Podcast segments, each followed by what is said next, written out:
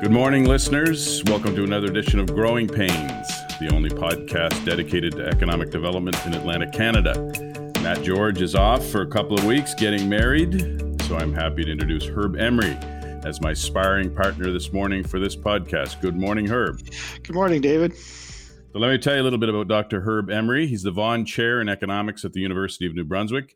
He has an M A and P H D in economics from the University of British Columbia, and he spent more than twenty years at the University of Calgary before coming to uni- the University of New Brunswick. And I think his work there will help us with much of our conversation this morning. Starting in two thousand nineteen, Herb has led a major initiative, the J D I Roundtable on Manufacturing Competitiveness in New Brunswick, aiming at exploring policies and strategies for invigorating the province's long-standing economic engine of manufacturing exports. So with that as a little starting point, Herb, I wanted to ask you firstly about your column this morning in Brunswick News. And I think that runs, does it run in all of the uh, Brunswick newspapers? I think so. It's I usually see it online. So it was in the Telegraph Journal landing page. So it's entitled Forgotten Maritimes Must Drive Our Own Growth. And you're not somebody that beats around the bush when you write. That's one of the things I think we like about your column here. You discuss the importance of exports, and I think you do a great job of differentiating between interprovincial exports and international exports. And I don't think we do a good enough job of that. Uh, I think most people, when they think about exports, they only think about you know, the stuff that leaves the country. Uh, uh, but uh, you point out, rightly so, that we have a lot of stuff uh, traveling to other provinces, a lot of goods and services that go back and forth between provinces. So why don't you tell us a little bit about that? So the column's origins are actually in a, a paper I wrote for a volume on uh, the Fair Deal in Alberta. So Alberta is reconsidering its role in Confederation as Uh, the only net payer since nineteen sixty-one. And if you see some recent news coming out of Alberta, for the first time in fifty-five years, they're a have-not province. So they are actually receiving more in federal money than they is being taken out with their downturn. So this is triggering a closer look at what is the economic value proposition for provinces in Canada through the Federation. And that led to a long literature that Uh, started around NAFTA that had to point out that a lot of Canadians don't understand how our economy is different from a generation ago. So when you and I graduated from university, the big fight was over free trade. And I don't know what it was like here, but in the West, it was a very heated battle because we were talking about giving up protectionism. We were talking about no longer protecting um, high-wage, low-skill manufacturing jobs that was going to displace a lot of people. And it was a turn back to the resource sector, which was what we were really good at, and autos. And so when we looked at that economy, what we had was our fates were tied to how well Ontario and Quebec were doing. Because what we were doing was we were trading a lot with the rest of the country, primarily central Canada. And in return, Ontario and Quebec didn't seem to have any issue with things like transfer payments because they usually got to sell you stuff with the money they gave. It was like a self-perpetuating Marshall Plan. Now, what paid for all of that in the end was exports from the West and from the East, international exports. So that's the economy that we assume we have going forward. But in reality, what's happened is Ontario has turned into what Tom Courchene has called a region state. It's starting to find the rest of Canada annoying.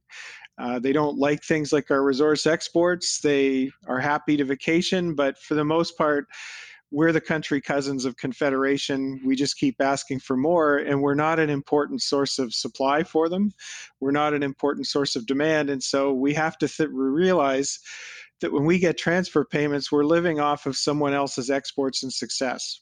And New Brunswick, up until two thousand fourteen, was a bit of an outlier for the region because we actually had much more in international exports uh, than interprovincial, which was not true for Nova Scotia and P E I.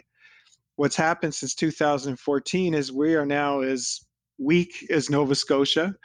Uh, so if you go back to the Backwater book you recommended on a podcast in two thousand nine, New Brunswick was seen as getting it right. It was the economic power, and Nova Scotia was the basket case.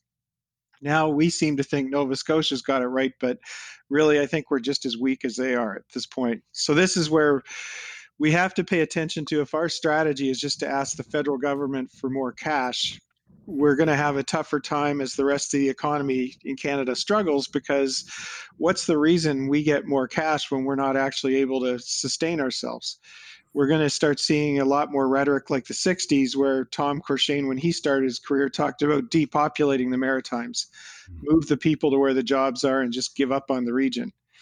And I think Maritimers at the time despised Tom Courchene for that thesis, but that's the kind of argument you're going to see coming back, just like Stephen Harper did early in his run uh, when he attacked the culture of the Maritimes.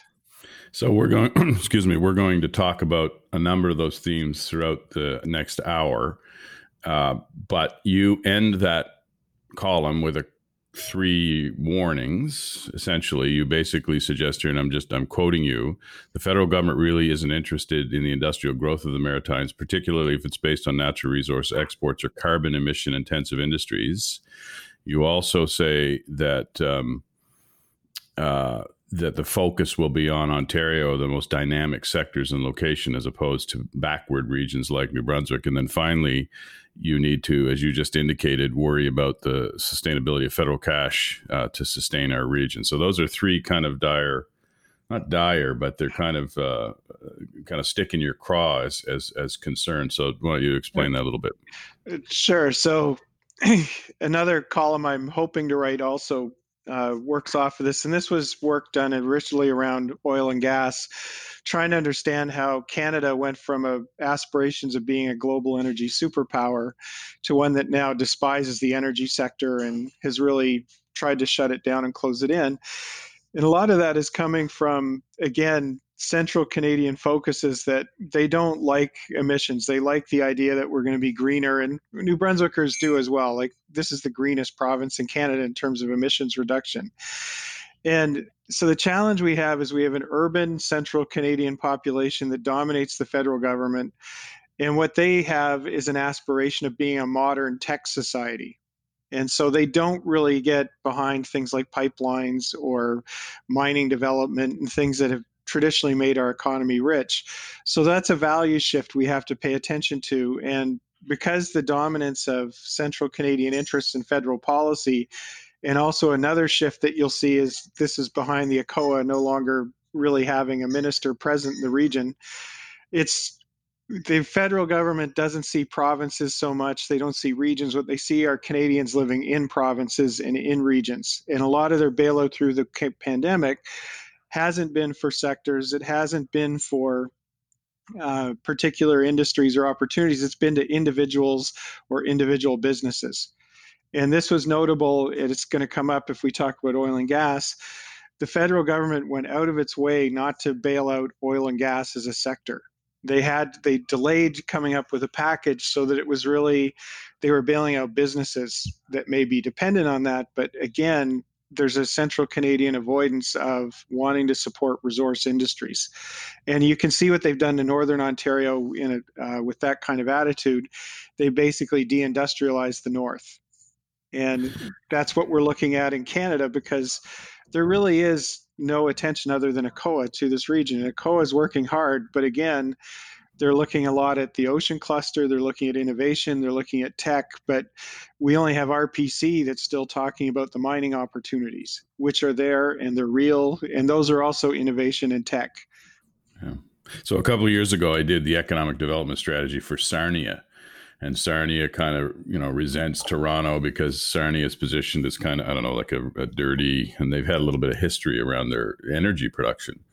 But I suggested they just turn off the energy for, I don't know, just a few hours, maybe a few days, because all the pipelines, a lot of the electricity, everything f- emanates out of the Sarnia area and ends up in Toronto. So they use all that energy that you talked about that they despise so much, drives, you know, all of the economic activity in, in Toronto. They just don't actually, they want it sort of done far enough away that it doesn't affect them directly. Um, I want it. So let's pivot to oil and gas development. So last week we had Charlene Johnson from NOIA from Newfoundland and Labrador on, and they've been for several months asking the federal government to provide a Norway style incentive for offshore exploration. So before COVID nineteen, there were billions of dollars uh, allocated to exploration in the offshore, and there was a lot of hope uh, that there'd be uh, several new finds, and that for the next twenty or thirty or forty years going into the mid-century, uh, that Newfoundland and Labrador would be a producer of oil, relatively low carbon emission oil, quite frankly, at least that's what they, they tell me, um, to meet some demand, even as demand reduces around the world through twenty fifty or twenty sixty. So after COVID nineteen, a lot of these projects were put on hold, um, and the province uh, is very dependent, of course, in terms of the oil and gas sector on its G D P, and they have lots of structural challenges. We can talk about that if you want. But basically, NOIA and the, and the provincial government have been pushing hard for this type of in federal incentive program, just like they have in Norway and, and, and other countries as well. And there's been a lot of pushback. The feds have, you know, they've reduced some regulatory red tape and the time for environmental permitting, but they're very reluctant to provide any other kind of incentive to to stimulate exploration in the offshore. So I guess the question for you, and I've got a couple more things to tee up before I get you to riff on this, but... Because I'm, and you, you, as I said, you spent twenty years in, at the University of Calgary. You know this industry, uh, oil and gas, probably as well as anybody. Uh, but the Conference Board study this week said that the Canadian nat- national gas, natural gas industry and the L N G plant in B C will be pumping out large quantities of L N G until the mid twenty sixties or later. Um, I had a conversation with uh, a colleague of mine in Ontario who works for a natural gas utility, and they are planning on deploying new pipe to provide natural gas distribution in Ontario for decades. You know, this pipe, once they lay it in the ground, it takes decades to, to recoup the cost. And they have had no direction at all from the Ontario government about when they expect to be reducing natural gas as a supply of energy in Ontario. Uh, and then we have this thing about net zero emissions by twenty fifty. So I, I don't even know what that means. I'd like to get you to comment on that. Is that we plant twenty billion trees and we can continue p- to pump all the oil and gas we want? Or what exactly do we t- are we talking about when we talk about net carbon emissions? So why don't we start at the top and, and get your thoughts on what is going on in the oil and gas industry, not only in Newfoundland and Labrador, but in Alberta, and what should the right policy response should be. I mean, we, I think most of us understand that carbon emissions are a bad thing and we should, you know, work with the rest of the world to try and reduce those. I mean, that's not a universal view, but it's a pretty universal view. Um, but again, as you, as you look to the, who's going to supply the demand as we continue to need oil and gas, why doesn't Canada supply at least its share of that demand over the next twenty or thirty years? So why don't you weigh in on that for us? Well, they... It's not exactly a small topic, but um, if you go back to the history of Newfoundland's oil and gas development, it had its seeds in a big federal incentive that was created through the National Energy Program that was widely perceived to have cratered the Alberta oil patch in the early nineteen eighties to move more oil and gas exploration to areas controlled by the federal government. So that was Trudeau the Elder uh, had a policy that way. So there would be a nice symmetry if Uh, Trudeau the Younger were now to impose some kind of incentives for Newfoundland oil and gas. At the same time, he's created a climate where Alberta's lost two hundred forty billion dollars in investment since two thousand fifteen, just by shutting in pipelines and uh, getting rid of the energy regulator and things like that. So okay, so just let me let me let me just sort of jump in there. So what you're suggesting is that the the main reluctance to do something for the offshore oil and gas industry in Newfoundland and Labrador is the concern that it will lead to less investment in the West, or that the West will want something similar? Well, this time around, I would expect the West would be saying things like, why aren't you just building a pipeline if you want to get more exploration and development? So why would it be specific to uh, Newfoundland? And again, if the industry were healthy in Canada, you would see a lot of uh, incentives for companies to come in and do that exploration and development. But what we're seeing instead is companies, at least in the West, abandoning the leases that they have. And an interesting thing that I think this government has to worry about is an effect of these incentives. It's not going to be what they think in terms of a little mom and pop shop coming along and finding a discovery like the Beverly Hillbillies and getting rich. You're going to look at major companies coming in, buy up the assets. And what you often see is a consolidation in the industry through these periods of time. An interesting artifact of the National Energy Program in the early nineteen eighties is the big American companies in the West did divest and it created opportunities for small Canadian companies to come in that then later grew up to be some of the majors that are out there today. But what we're seeing in most resource sectors right now is a consolidation and concentration of ownership. So a paradox of what I would say the more progressive governments of the last five to ten years is they're actually one of the most uh, favorable towards corporate concentration than we've seen in decades. And so counter to their message about they're for the little guy, we are going to wind up in about ten years time with a highly concentrated industrial structure in most of these industries, which is where these incentives are tricky to uh, evaluate. Like who's who's going to gain if you give them an incentive to explore in terms of writing off costs, where are they going to book their profits to pay tax? Is it here? Or are they just taking the booking their costs here and booking their profits in another more tax-friendly place? And we don't have necessarily companies that are sort of as tied to Norway as the Norwegian companies are. So we've even had Canadian head offices relocating to the United States since twenty fifteen. So that's where they would be booking their profits. So you are you opposed to any kind of incentive program to compete with Norway? It's not being favorable or opposed. This is one where you need the industry experts to explain how this is going to work and what, how many dollars would it actually bring in. And if it's not going to generate the expected investment, like if you look at uh, Jason Kenney cut corporate taxes, the corporate tax rate, and they saw no investment come in. And so that's the risk a government runs if they do an incentive package and then the industry just banks the, the uh, gains and doesn't plow it in the investment. So are they going to come up with an, a scheme that has to tie the dollars of investment to the incentive? I don't know the Norway one well enough, but this is where a government gets a bit nervous about when you're dealing with, let's say, a major company asking for a break. Uh, Even when they deal with beer companies in provinces, it's tricky to say, are we going to give uh, Molson or Labatt's a break yeah. against the small local guys? Essentially what they're saying is it costs, I don't know what it is, one hundred million dollars or two hundred million dollars to um, drill one exploration well. Uh, and they're asking the federal government, I think, to pick up half that cost, either in terms of a tax uh, break or a straight grant, I'm not sure. And the idea would be that for every seven or eight wills you drill, drill if you've done your the proper uh, geo work on it, that you will get a hit.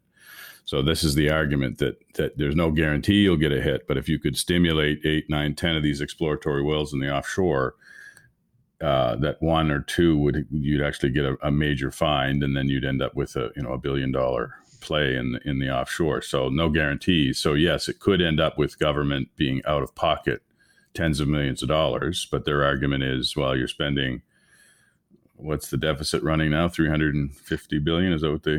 Yeah, I, I think we're going to be close to five hundred billion soon, but. So what's another billion? Come on, Herb. What's another billion here or a billion there? Come on. I mean, even, even the seniors received multi-billion dollar package, and, and my parents were scratching their head. Why am I getting all these checks from Justin Trudeau? They weren't sure.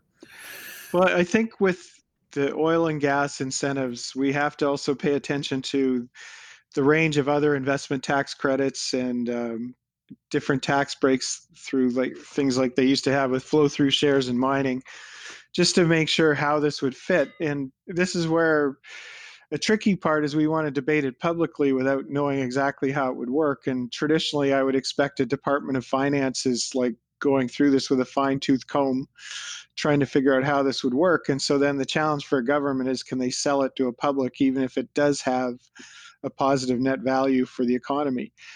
The, the other side of it is a lot of people would point out if you just made it better to get access to market, or if you change the regulatory conditions, so there's more confidence as to how you're allowed to produce, you might not need these incentive packages. So in a lot of cases, what we're looking at is we've had a a climate and policy for resource development that's become more hostile and discouraging investments. So now we're talking about creating a new subsidy effectively to try and bribe it to come back, as opposed to fixing the root problems, which is social license, uh, how we deal with the carbon emissions or the carbon pricing when it's here. And also understanding that Norway is capable of doing different things than we are because there's a different flow uh, to the cash with uh how their national company does things. So again, so it's I, tricky. Yeah. Yeah. So it, so let me let me bring this up to a strategic level. So I guess if you think about what Justin Trudeau was talking about in twenty fifteen, he was talking about, he was using language like similar to, to Rachel Notley, that, you know, we need to dramatically reduce our carbon footprint here in Canada. Uh, but as long as there's a demand for our oil and gas around the world, we should be serving markets, right? And that implied in that is that you need to, to set your regulatory and even your royalty regimes in a competitive fashion. Because if you, you know, if you set your royalty regimes at five times higher than, than let's say Mexico or Brazil or anywhere else, you're not going to get the investment. So, so there is an assumption there that whether it's the incentives for drilling or the royalty regimes or the tax regimes or other, uh, you know, even the length of time to get things done, that those will be competitive with other jurisdictions, you would think, if you do buy that philosophy. Now, I think uh, Trudeau, he's under a lot of pressure, and I think there's, you know, his language actually has changed a bit since then. Um, But so what should the policy be? What should the, if you, if the federal government, if the national government was going to sort of state a policy for oil and gas development, a general policy, what should it be? Should they, should they, um, you know, should they pick a date at some time in the future and say, that's it, we're going to be done by that date? Should, because then you'd have some certainty for the industry, right? You'd have very certain timelines, right? twenty fifty, no more oil and gas development in the country. Boom, done. Well, you know, you might end up with, like, I don't know, Alberta separating, I don't know. But the point is, at least you'd have clarity. I find there's no clarity. There's no definition, unless you have one for me, around what net zero carbon emissions are by twenty fifty. Is that even on export industries, or is that just on local local uh, carbon emissions? So I don't understand how you can, you know, anyway, I guess I, I guess I want you to weigh in on that before we move off this subject. What would be... No, but I mean, because I think this is the issue. I, I you know, it was frustrating when, when the, with the discussion with Charlene. Anytime this comes up, even in New Brunswick, we import four hundred million dollars worth of natural gas and natural gas liquids every year. It's a huge amount of money. And it's just leaving the province to to fund oil and gas development, or gas development, particularly elsewhere, particularly in the U S. And actually, we're bringing it in from Alberta. It's interesting. The, uh, the companies that distribute and use natural gas here in New Brunswick say they're getting it so cheap in Alberta right now that it's twice as expensive to ship it. The cost to bring it here through the pipes is twice as expensive as what they're paying for it. The actual underlying molecules are actually um, much cheaper than the cost of transmission. So there's a, there's some weird and wonky things going on in that sector. But I guess the question for you is, so if, so coming back to my natural gas distribution company in Ontario, should they just be plowing along and just assuming they're going to be distributing natural gas till twenty-one hundred or later?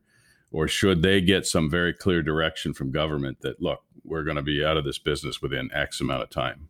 So the, your closest analogy is to go back to uh, when the utilities were deciding how much coal generation they needed in the nineteen nineties. So a lot of provinces had coal for their base generation. They were looking at a growing economy, especially post-NAFTA.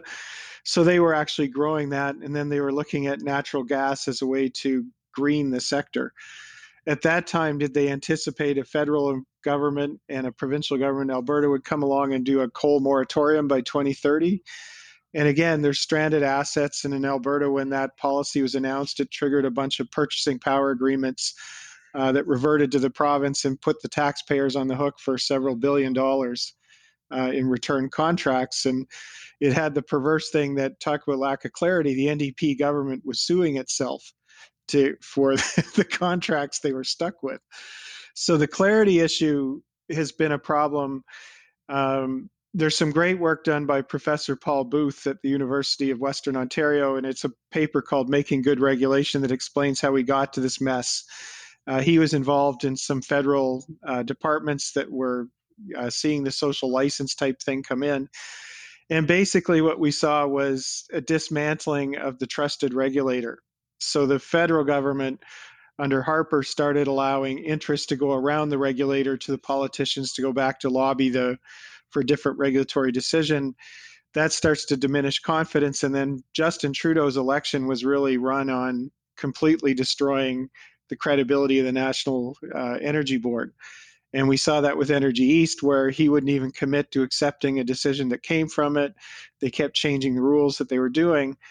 And so one thing we know is you can't really do any of this resource development without some clarity on uh, what are the rules of the game, what does a company need to establish if they're going to get approval, and if approval is made, will they be allowed to produce or will it be held up by protest? So one advantage of oil and gas offshore is it's harder for the protesters to get out there and block it. So that would be one advantage. But Uh, if you look in the West, they're now passing legislation to basically ban people from being able to protest. So it's starting to look more Trump-like. And when you're talking about, are the police willing to intervene, particularly in a climate right now where you may have a clash of First Nations rights uh, over land, protesters, and now a police presence, it's just something right now I don't think governments can deal with. So this is... You, it's a complicated issue just in the sense that you're talking about a rational world that we spent generations to build up. And the economy we live off today was built after World War Two with massive resource development. And we've kind of got stuck now because we don't want to do that anymore. And I don't think it's possible to do these big projects right now. So why not then? I mean, I went to university in the eighties. I, I think you did too. And th- that was just the end of the period of long time frame business plans. So I remember studying in university about company companies that had fifty year business plans, and, you know, energy companies with eighty year business plans around the, these huge energy projects. And now we can't, you know, it seems like it's hard to have a five year, even on these massive. So it, it is a very uh, uh, unstable and uncertain time. So I guess the, I, I guess it's impossible to answer my question because I, I, I do understand that in the case of governments, one government could say we're going to be off oil and gas by twenty fifty. They could get lose power, and the next government come in and say, hey, we're going to be on uh, oil and gas until twenty one hundred. But I still think if we really wanted to be serious about our oil and gas development, we'd have some sort of a long-term plan here. And and the last question I have for you on that before we move to something maybe a little funner is, if one or more provinces are going to be deeply affected by a national policy change, should there be some sort of compensation? So, for example, I wrote in a, po- a blog recently that if if every household in Canada cut a check for eight thousand dollars and gave it to Newfoundland and Labrador, that would be the an amount equivalent to all the oil and gas revenue and royalty revenue they're expecting over the next thirty years. It would be about one hundred billion dollars. So is that the solution? We all cut it, you know, get deep down and and uh, dig into our check checkbooks and write a check for, and then, but then what do you do about Alberta, which is even much larger? What do you do about Saskatchewan? So, so what is there anything? I mean, think about the C O D moratorium. When the federal government came along and said, "Oops, sorry, we got C O D management wrong. We're going to shut the entire industry down." They poured tons of money into Newfoundland and Labrador, relatively speaking, including, I believe, the original Hibernia was somehow tied to C O D moratorium, wasn't it? Like, I think it was, at least it was, uh, what was his name? The the the jolly uh, conservative oh, guy. Crosby. Crosby. I think that one of the outcomings of that was something to do with that. Anyway, the point I'm trying to make is, is when provinces that have no skin in the game drive policy decisions that impact, heavily impact other jurisdictions like Alberta and, and Newfoundland and Labrador, Um, in a democracy, isn't that a recipe for instability? So the question for you is, what is there any, should they be entitled to any kind of compensation, uh, or is it, is it just suck it up? It's like asbestos. We don't like it anymore, so shut it down. So the tricky part here is you're really asking about the core of Canadian Confederation. So provinces own their natural resources. Provinces have the right to take what they produce to tidewater to get it to market. And it's up to the federal government to enforce the provisions of that contract. So when Quebec says you cannot build a pipeline across our jurisdiction, or we won't twin Highway one eighty-five to four lanes, what they're doing is they're imposing a cost on other parts of the country. And one would argue, if we believed in something like the Coase theorem, which is about what to do when uh, you have a, an ambiguous property right problem, is that if you establish that provinces have the right to produce and transport, and the federal government chooses to not allow that to happen, there should be compensation. Now, in practice, politically, that doesn't work because you don't see people willing to pay taxes to ask Alberta to please stop producing. We will give you the equal value to uh, to that opportunity, because there's a lot of voters, even in Ontario, that would say that makes no sense at all. Why don't they just produce the oil and then we don't have to pay the tax? But your point about no skin in the game is it's also a kind of problem with cheap talk, is that everyone can virtue signal they're an environmentalist if they make someone else pay for what they're going to get. So I've always thought that I would be perfectly willing to see more restraint on resource production if, in return, commuters in the large cities accepted a dramatic increase in the cost of gasoline. I would like to see European prices of about two dollars and fifty cents a liter. But would you flow that money back to the producing provinces? No, not at that point. That at that point, everyone's suffering. So the, what we're talking about is sharing the pain. And when carbon pricing first came out as a policy dispute, and I was living in the West, the main concern was that the federal focus was on going after emissions production and not at the site of the consumer. And so it was easy for Ontario to say, we're going to green things up by getting rid of the oil sands. But the city of Toronto, I think, has as much emission carbon through its transportation as the oil sands do. So there's no balance between the two. Just because you have corporations that don't vote, but you have individuals driving too many cars in Toronto that do, you've got this political imbalance that this is what I talked about in a bit uh, with the commentary, which is Alberta is just not as important for Ontario as it used to be. It used to be a source of oil priced below the world price, and now it's priced at the world price. So there's no net benefit other than you're piping oil to Sarnia. Uh, so the, a lot of the value proposition of Alberta for the rest of Canada has gone away. And in many ways, Ontario views Alberta as a dirty polluter, plus one that harms their manufacturing sector by causing appreciation in the exchange rate. And so Confederation's broken. There's no champion for resource producing provinces. And you have a federal government, as you point out, that can go to these voters that just want something that sounds nice that they don't have to pay for. And in fact, they still get to collect the revenues from the resource producing provinces to do their subways and things like that in Toronto. I still think it's insane that we have a federal government that's so worried about building Toronto's next subway line that I don't see how that makes any sense to me in New Brunswick as a taxpayer, or any sense to someone living in Saskatchewan. That, you know, it's just crazy what's going on. Yeah, and I, I do worry a bit, and maybe the problem is that older people get cranky, but I do worry a little bit that it could lead to the fraying of Confederation. I mean, even down south in the U S, I used to admire the fact that no matter how much they disagreed, they all sort of rallied around the flag. I mean, they were all Americans. It didn't matter if you were from Silicon Valley or Texas or, you know, Alabama. But I think even that's fraying now. And I think there's some of that is political leadership. Some of that is just our environment with social media. But I do think that, as I've written about, that, you know, if jurisdictions and individuals that have no skin in the game are influencing policies that are going to hurt the other folks that actually have everything to lose, it's a problem, right? So so I'll give you one last point and then we'll move on.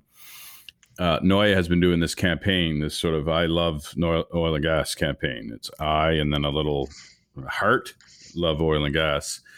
And they have all these young people, eighteen, twenty-five, thirty-two, all talking about how important the oil and gas industry is to their career, to their community, to their lives.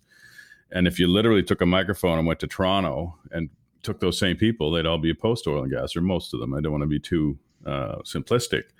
So it does really come down to economics. If it doesn't affect me at all, I'm, you know, who cares?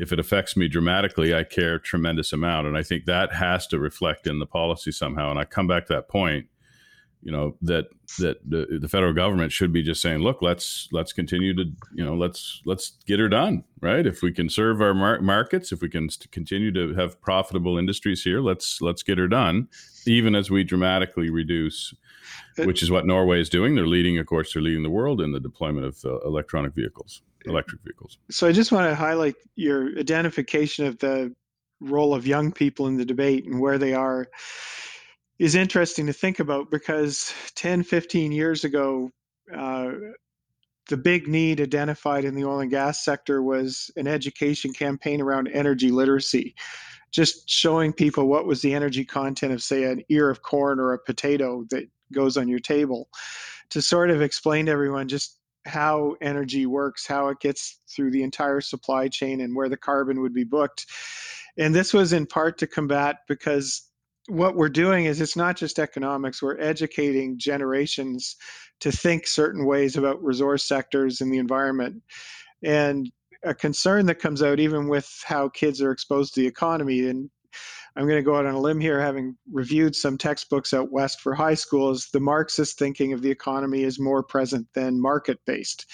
And so kids come to university and they would take our courses thinking that this is about labor theory of value and Uh, social justice type things, and we're talking about on the margin, this is how a profit maximizing producer works, and they get alarmed and say profit and get all upset, and we say it's okay, it's zero in the long run. That's what competition does.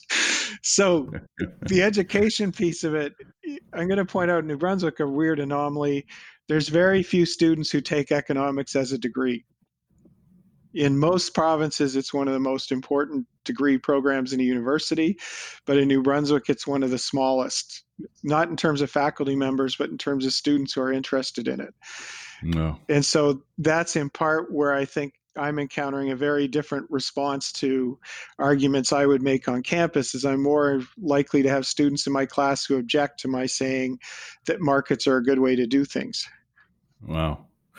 Well, that's something we need to talk about another day, because I would love to see more young people getting involved in actual understanding the economy. We're going to talk later on this morning about young people uh, and the economy in our future. But before we get there, I wanted to change tracks completely and talk about economic history, because I know you've recently been um, studying New Brunswick's economic history and economic development history. You've been doing a lot of research on that. I remember a few years ago, um, probably fifteen years ago now, I was making a speech in Fredericton, and an old guy came up after he was in his eighties. His name was Hal Fredericks. And he took me aside and he gave me his book. He had written a book. I still have it here. And he was actually around in the forties. And actually part of the big APEC move in the fifties around economic development across Atlantic Canada, uh, and had all these great sort of historical stories about, you know, the, what went right, what went wrong, and and and all this sort of old-timer stuff. So I think it was interesting for me, because th- here was somebody that was actually there. I read about it, right? And but he was actually there. And of course, sometimes the historians are more accurate than the people that think they remember what went went on, because we tend to look at it through certain kinds of glasses. But what what it, based on everything you've been studying recently about New Brunswick's economic history, what are your top observations, and what do you think we can learn about that past? So I think we've come down on, there's two distinct eras in the last century. There's, let's call it nineteen twenty to nineteen seventy, where the focus in the province was really around wealth creation, leveraging the natural resource assets that were here, and it, particularly pulp and paper. And as that became successful, there was a desire to move into secondary manufacturing and higher value-added products. If this sounds familiar, you can cut me off. It, there's a certain consistency in what the objectives are in a government policy. It starts to shift around the nineteen sixties. Um, after McCain's has sort of been established, and after uh, the Irving uh, companies have moved into pulp and paper. And there's a fixation since nineteen twenty in the province with something called the monopolies. And the monopolies uh, originally that they worried about were the lumbermen, uh, who were keeping pulp and paper out because they controlled most of the timber rights. And then as they go bankrupt in the nineteen twenties, there's a, a transition that they their timber rights become freed up. The pulp and paper guys pick them up. And then you wind up with uh, International Paper, the company in Bathurst, and Fraser uh, Company. So they become the, the monopolies. Now, I just want to highlight that, because this fixation with monopolies doesn't start with the Irvings or the McCains or anything like that. But the government is preoccupied because they don't seem to be producing fast enough and doing enough. So the government starts to, by the nineteen sixties, use federal money to recruit more companies to come in and build mills.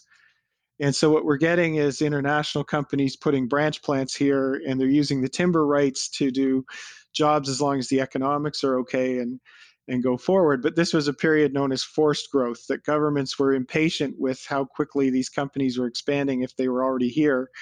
And so they felt they could just add more competition that would bid up wages, that would um, allow them to put mills where they wanted them if they weren't in the right community. And that leads to a shift that goes towards they want to break down the market power of the large incumbent, often multinational producers, by having more mills in the local place. And if you're a company that's come here and it's sort of you're on the margin of profitability compared to somewhere else, and the provincial government is bringing in a competitor next door, you might call that a bit annoying. Um, but in the Robichaud era, we see expropriation of timber rights and reallocation for these purposes, which is a big no-no in resource development. Uh, but you get some short-term gains that are coming from a desire to redistrib- redistribute resource wealth, not just produce it. And also you get a desire to have government take on a role of restraining the power of big business. And we don't see this in the other provinces. It's only, it's a New Brunswick thing that comes in in the nineteen sixties. By the time we get to the nineteen seventies, the focus is diversifying the economy away from uh, the monopolies in the forest sector. So they're trying to bring in manufacturing with incentives. This is now getting into your uh, bailiwick. Call centers would be another example. But the government can drive new sectors, diversify the economy, reduce the dependence on Uh, a very concentrated, powerful sector. And that's sort of been the strategy going forward since then, is investment attraction. And we continually struggle to kind of get the new industry that comes in. The call center one was a success. Um, it sort of may have run its life cycle. And so now we're in the problem of what's next. And we hear things like digital health coming up, which it could be the next thing. But you have to think through, what are we going to be able to be good at, and how do we do that strategy? And I just just sort of want to finish that if you go back to the nineteen sixties and nineteen seventies, there's some really intriguing policies that are brought in, like the creation of the Research Productivity Council, uh, which is really about enhancing productivity of companies that are here, finding new products to develop. And today we see C C N B Innov up in Bathurst doing a very similar thing. And there was a nice story recently about a wood producer who I think has come out of that program. So a lot of the things that I think we need today were created in that period of time, and we moved away from them.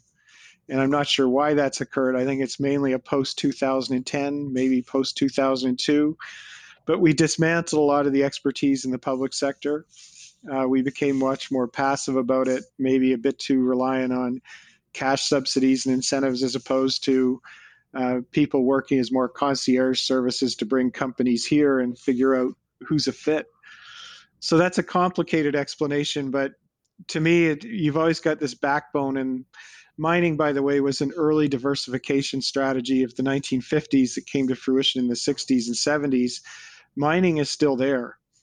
It's just we're choosing not to really go after it, which is also true in Northern Ontario right now uh, with the Ring of Fire development. Yeah, and I think that's...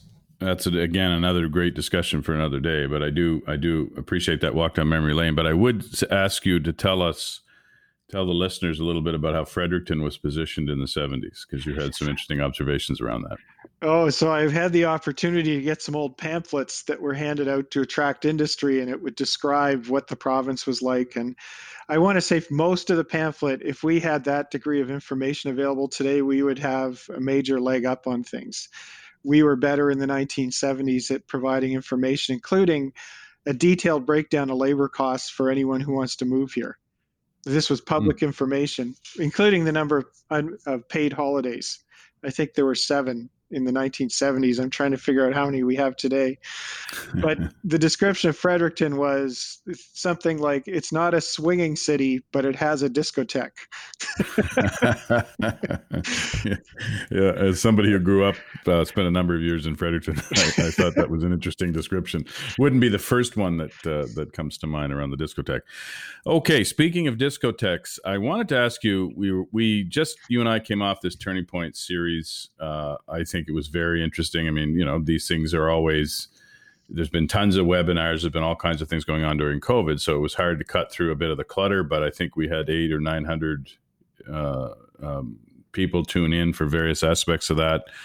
I think we had lots of great discussions, but one of the things coming out of that was your desire that we need to engage a different group of people, particularly young people, uh, because a lot of the people maybe that were tuning in or, or engaged there were of a similar mindset. So what what what are you thinking there, and why does it matter? Why why does it matter that we engage young people? Why can't we just keep it to the people that know what they're talking about?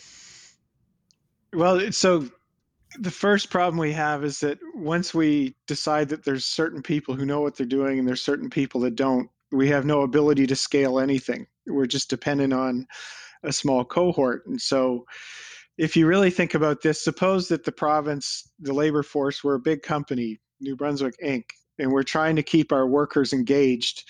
How do we keep those entrepreneurs and young workers that we want in the region feeling like they have a stake in the company? They're not just here to produce a widget.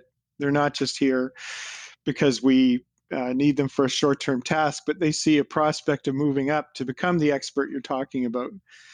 Um, we don't want them just going into politics to do it, which is the usual avenue, is that you get these career politicians, they graduate from university, they're articulate and bright, uh, but no experience, and then all of a sudden they're an M L A or an M P or a mayor, and they learn on the job, which a lot of them do a terrific job, so I'm not disparaging that at all, but the alternative is, what if they're working more with something like a series of turning points? So they're not driving it, but they're participating. They're having the debate. They're able to raise, you, like you and I got called the establishment by someone, I think, on that one, which I was quite proud of, only being in the province four years. But uh, that's important language, because what it suggests is that we're seen as putting forward a view that a lot of people don't agree with, particularly young people. And instead of us trying to convince them we're wrong, we should be asking them why they think the way they do and seeing if we, if we're sort of missing a mark in terms of how we're thinking about it.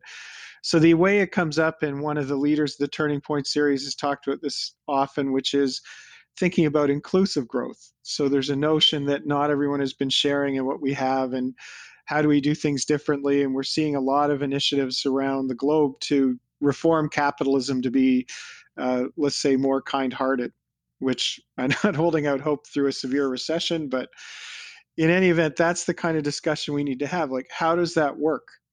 Or is it even true that we don't have the heart or compassion there when you have a, let's say, an antagonistic relationship between a government and your business sector? If the business sector always feels under attack, they're not going to come across as warm and fuzzy. They're going to be protective. So those are discussions that I think we can get to if we're engaging with recent graduates, young entrepreneurs, and many young on- entrepreneurs. You've met probably the same ones I have. They have big ideas. Their problem is they're also footloose. So do they really want to stay here and fight with guys like you and me or government or other groups, or do they go to the place that says, come on in, here's your office space, this is our policy for forty years. Uh, we can tell you what you're going to pay on power forever. Uh, we know you can get to market. And that's where I would like to see the voices expanded. It's not just youth. I think that we also want to uh, be more engaged across gender lines, uh, more identifiable groups, First Nations for sure. But again, uh, I've had some students working on a project this summer, and we had a We had an economic goal that we took from Nova Scotia, which was around First Nations employment rates. And we decided not to continue with the goal as is because we never asked First Nations uh, representatives, is that a is that a goal that they even want? And so what we're doing instead is the students, I hope, are meeting with some First Nations stakeholders and just having a conversation about what would an economic goal for your community that would be useful be, and is are there statistics we can use, or is this just not the right lens to be looking at these issues? So again, it it's changing it from us pushing how we think about things, but trying to get more into a conversation, but being able to inform it with what we know. But at the end of the day, economists don't choose the policy or the direction we're going to do. The voters and the public will choose that through democratic institutions. And once they decide what we're, they're going to do, our job is to help them understand what's the best way to do it. And that's often misunderstood, that we get but, told we're imposing resource development. On yeah. People. And I, I think that's right. I, I guess the question would be, though, how you, how do you do it? I mean, do you, do you put five hundred people in economics courses at U N B, Or do you make man- like the Herb Emery seminar is mandatory for all uh, all uh, students enrolled at U N B? Like how? Like it, I'm not sure that young people want to be particularly engaged in the conversation around G D P and you know and uh, wealth creation and labor market development and so on. Well, I'm not totally convinced that's true. Like again, with younger younger kids, we used to. I don't know if you remember the Pogs craze.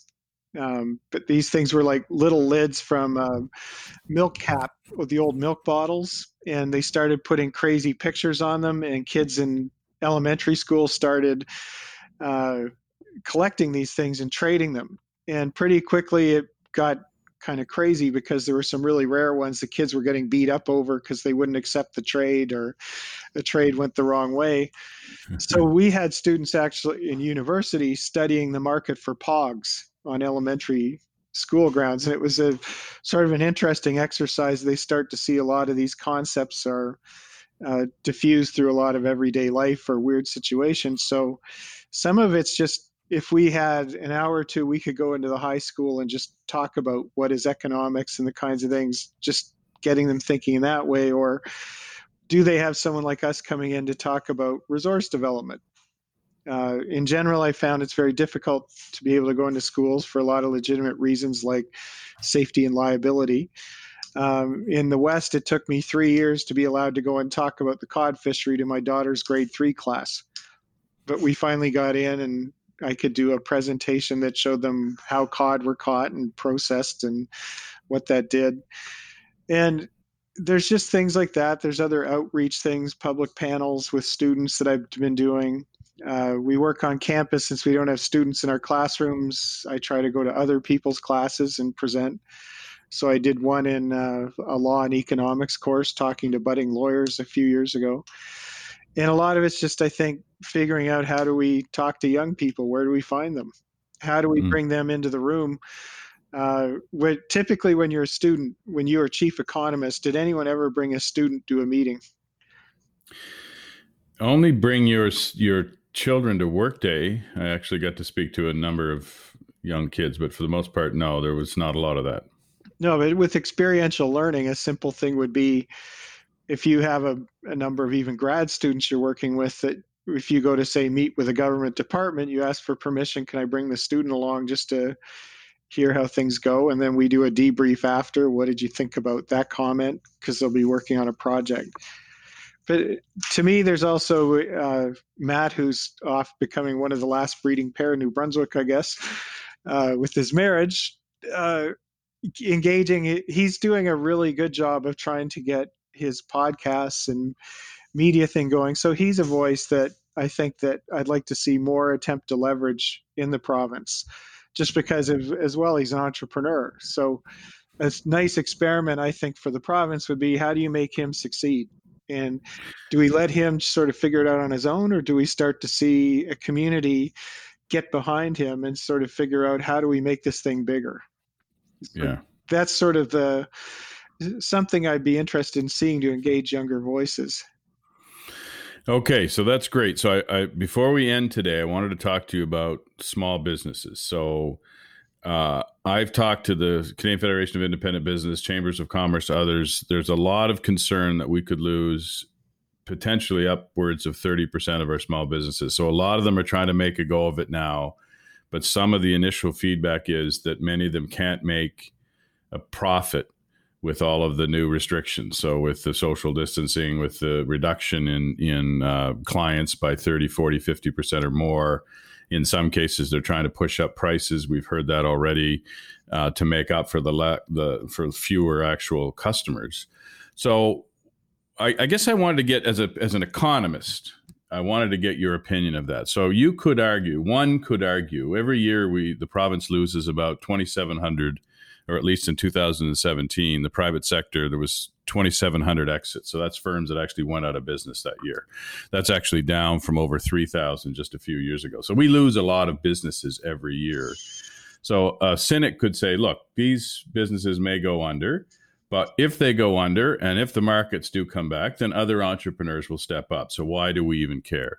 So I guess the question, what, where do you come down on that? Do you think there's a real risk if, because of this one-time event and because of the new risks that it now brings to the entrepreneurship environment? In other words, I always had to deal with market risk and customer risk and all these other regulatory risk.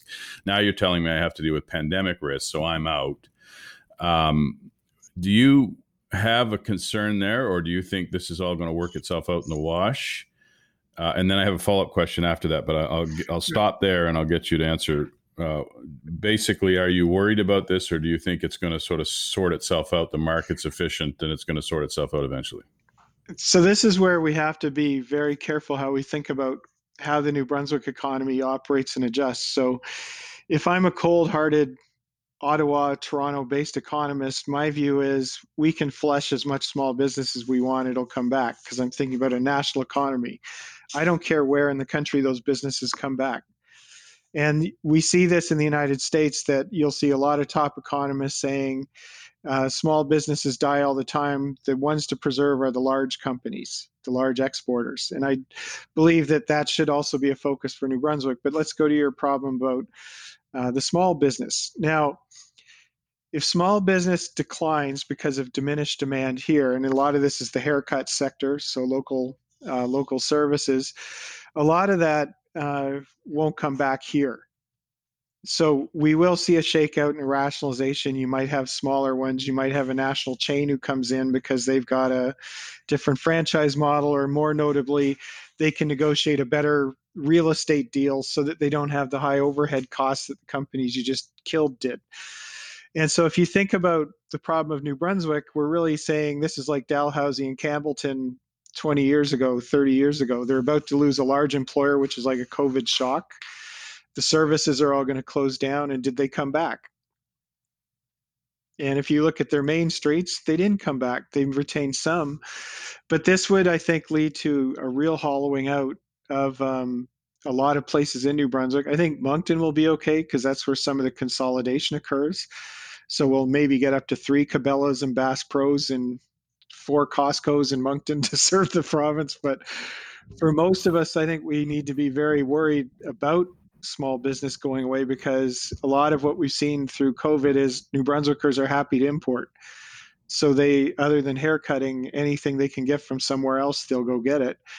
And you will lose that business. So what government needs to think about is, instead of this complacency that we'll kill a few, we'll gain a few, is really taking a hard look at what can we do to make sure these businesses can get through this or adjust to these new costs. So the federal government's doing this for provinces by saying, here's two hundred million dollars for your P P E and things like that, that you're going to have in healthcare.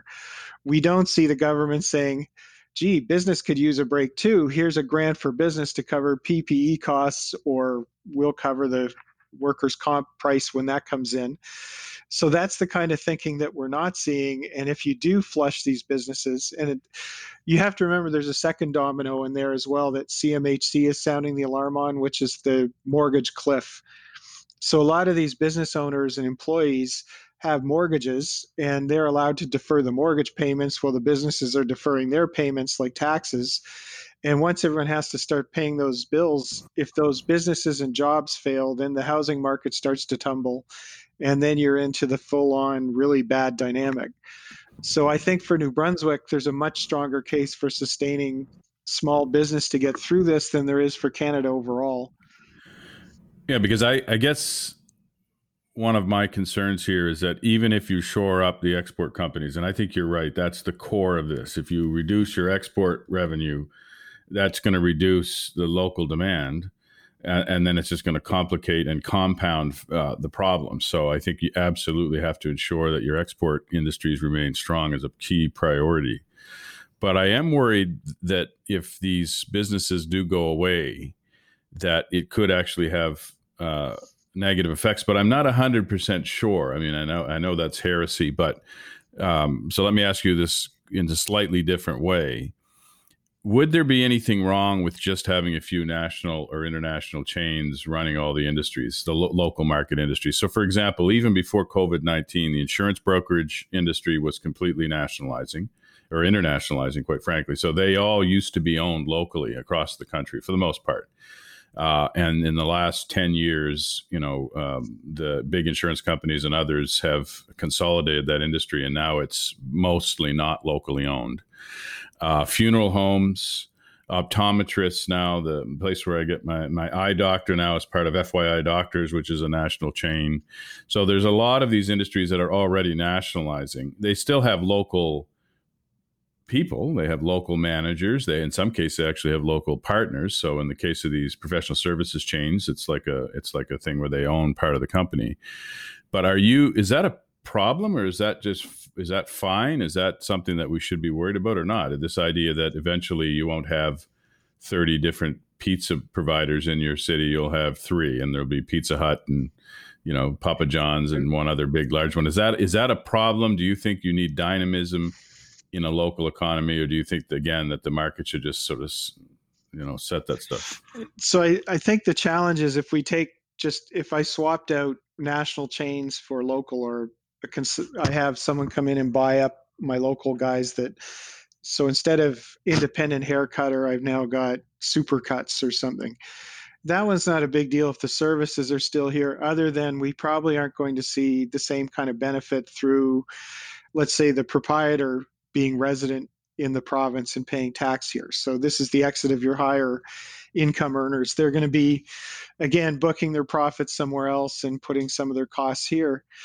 That's not the problem I'm as worried about, is that Supercuts comes in and they say, okay, we're here and we've got a super haircutting store in Moncton. We're going to close the one in Fredericton, the little guys in Fredericton, which is what's been happening with the big box stores. So you hollow out your local community. So people are probably shaking their heads saying Fredericton would never do that, but we have done it to all the smaller towns in the province. So now we've got people driving all over the place to get their services because they lost their service providers locally. The economy hasn't come back, and that's a case where I would argue you do need the local support for those businesses to keep them going, because you're not going to get them.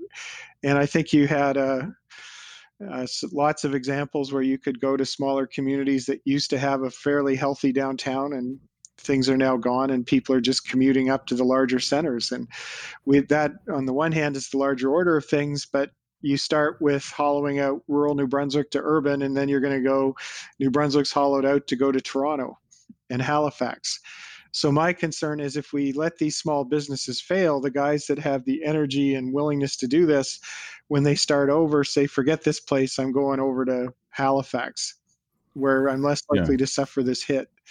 Yeah, that's my concern too. I mean, I, again, I don't know the magnitude of it, but I do think, and I've changed my mind on this, by the way, it's, it is true that old dogs can learn new tricks, because I used to not be worried about that at all. But then I've, I've changed my view in recent years. I think if there is a market for uh, an optometrist in Minto, why not? Why shouldn't some entrepreneur, some intrepid entrepreneur say, hey, instead of trying to bring everybody into Fredericton where we're all competing for that market, I'm going to sneak out there and actually have an office in Minto, and I'll have a captive market. So I'm I'm starting to be of the view now that that for these kinds of services that there should be some uh, not incentives. I'm not talking about government, you know, trying to enforce that in any way. That's ridiculous. But just exposing those opportunities to potential entrepreneurs and saying, hey, we have no coffee shops in Community X. You know, wouldn't it make sense if some uh, aspiring entrepreneur put a coffee shop in Community X? So I'm concerned about that too, but I don't know. I just don't know the extent of it. And I think that, you know, I would say uh, making sure our export markets uh, um, survive this COVID nineteen is probably even much more important than worrying too much about the small business. But if our small business sectors are completely hollowed out, I think you're right. We'll lose a lot of that business. Um, And there'll just be more people migration as well, or people retiring and not being particularly productive. Well, the uh, the other part you see is that you no longer get uh, downtown small business. What you see is you drive out in smaller parts of New Brunswick and you see the businesses are now located in a garage somewhere. So you see the sign out front. The I think it was a adult store in Rishabukto we went by. It seemed to be in a seemed to be in a garage of a house, not in a strip mall or a downtown, right by the arena, by the way, when we were driving to hockey.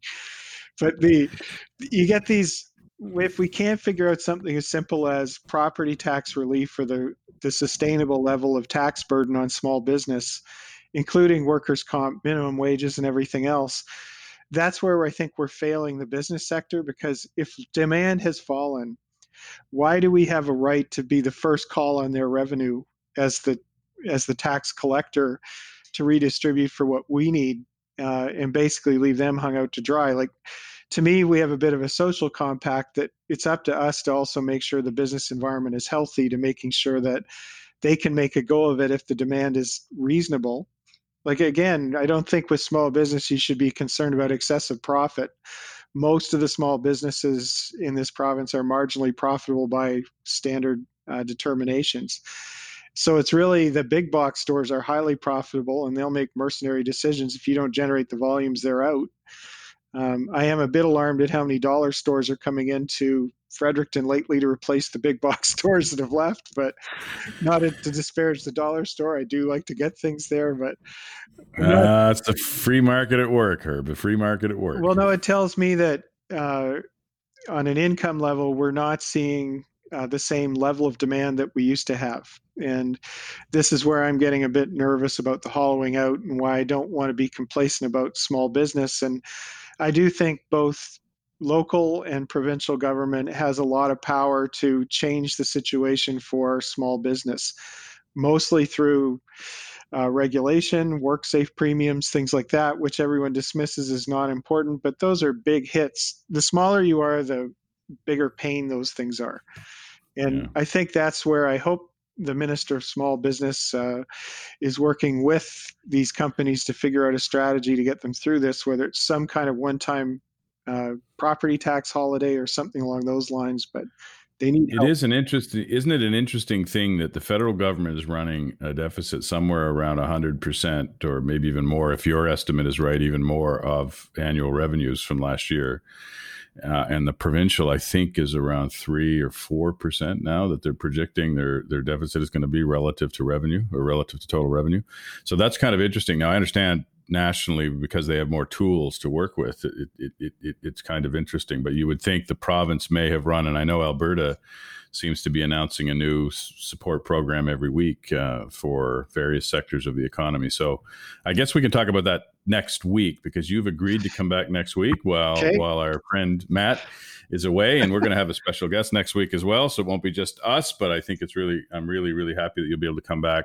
But before we leave today, I wanted to ask you what you're up to right now. What are you, are you writing anything interesting? Are you've got, if you got any publications that are going to come out soon, or any papers uh, beyond Boost N B, which you mentioned earlier? And I do encourage Uh, all of the listeners to take a look at that. That's what is the U R L there? Is it boost n b dot com? Uh, .ca. .ca. No, sorry, .com. boost n b dot com. So it's an exciting, I've been in there, I've seen it. It's it's very similar, well, completely different in terms of the graphics, but a similar idea as what uh, Nova Scotia is doing with its uh, uh, One Nova Scotia dashboard. So I applaud your work there. But are you working on any other interesting papers or research that we should be aware of? Uh, we've... Last year, we've put out publications on uh, food insecurity and tobacco use to show uh, basically what we're doing with excessive reliance on tobacco prices to control smoking behavior. That led into a lot of work we've been doing around basic income. And then a boring paper, if you want to look it up in Canadian Public Policy, is we were looking at the mismeasurement of cost of living in the Consumer Price Index and showing how Uh, there's economists have a view that recessions have a silver lining, that uh, because prices fall, your income, even if it's lower, goes further. So what they find is that uh, real incomes between, say, men and women, visible minorities and whites tend to compress in recessions. So they said recessions are obviously good for women and uh, visible minorities. And so when we looked at it, it's a problem with the method they're using, because what's really going on is they were looking at what happens to your your share of budget spent on food. And when your income goes up, that share should go down. And they never dawned on them that you might be spending less on food because you don't have any money. And so what was being interpreted as a silver lining was actually picking up just how hard the recessionary impacts were. And that we were linking to things like the spiking retail gasoline prices after two thousand twelve. So right now, COVID is giving some relief through things like gas prices and lower, but food's a bit higher. But we are trying to come up with a better measure of standard of living that we could apply to more local places rather than just the level of province. So that's a boring one. And the last one I want to put a plug in for is we're doing a survey of um, manufacturers to figure out their level of technological maturity. We worked with Martin Davis of Dunelm Associates to come up with a, a rubric for how mature a company is in terms of digitalization. Uh, we started by surveying some of the larger companies, and we were surprised at how technologically advanced they are, which may explain uh, why they haven't seemed to be uh, enthusiastic about Industry four point oh, because they're already well on their way. So what we're looking at is we need to find out more about those medium and small companies that may be potentially high growth. And so our next strategy is to figure out how do we find all these companies to get them to complete our survey. But that should be online in the next week. Oh, super. That's great. So, and when that research is done, is it going to be made public? It's always public. Uh, it's always public. Everything okay. we do is intended to be put into some kind of public domain product, uh, like a report, like a commentary, a presentation. Hmm. Well, thanks, Herb. It's been very exciting and enjoyable this morning. Lots to chew on, lots for the listeners to uh, to ponder. Uh, as always, uh, you've got a, a wealth of knowledge you bring to the table. We really appreciate that, and we are excited to have you back next week. So I hope you have a good week, and we'll we'll talk to you uh, in seven days. Sounds good, David. Thanks.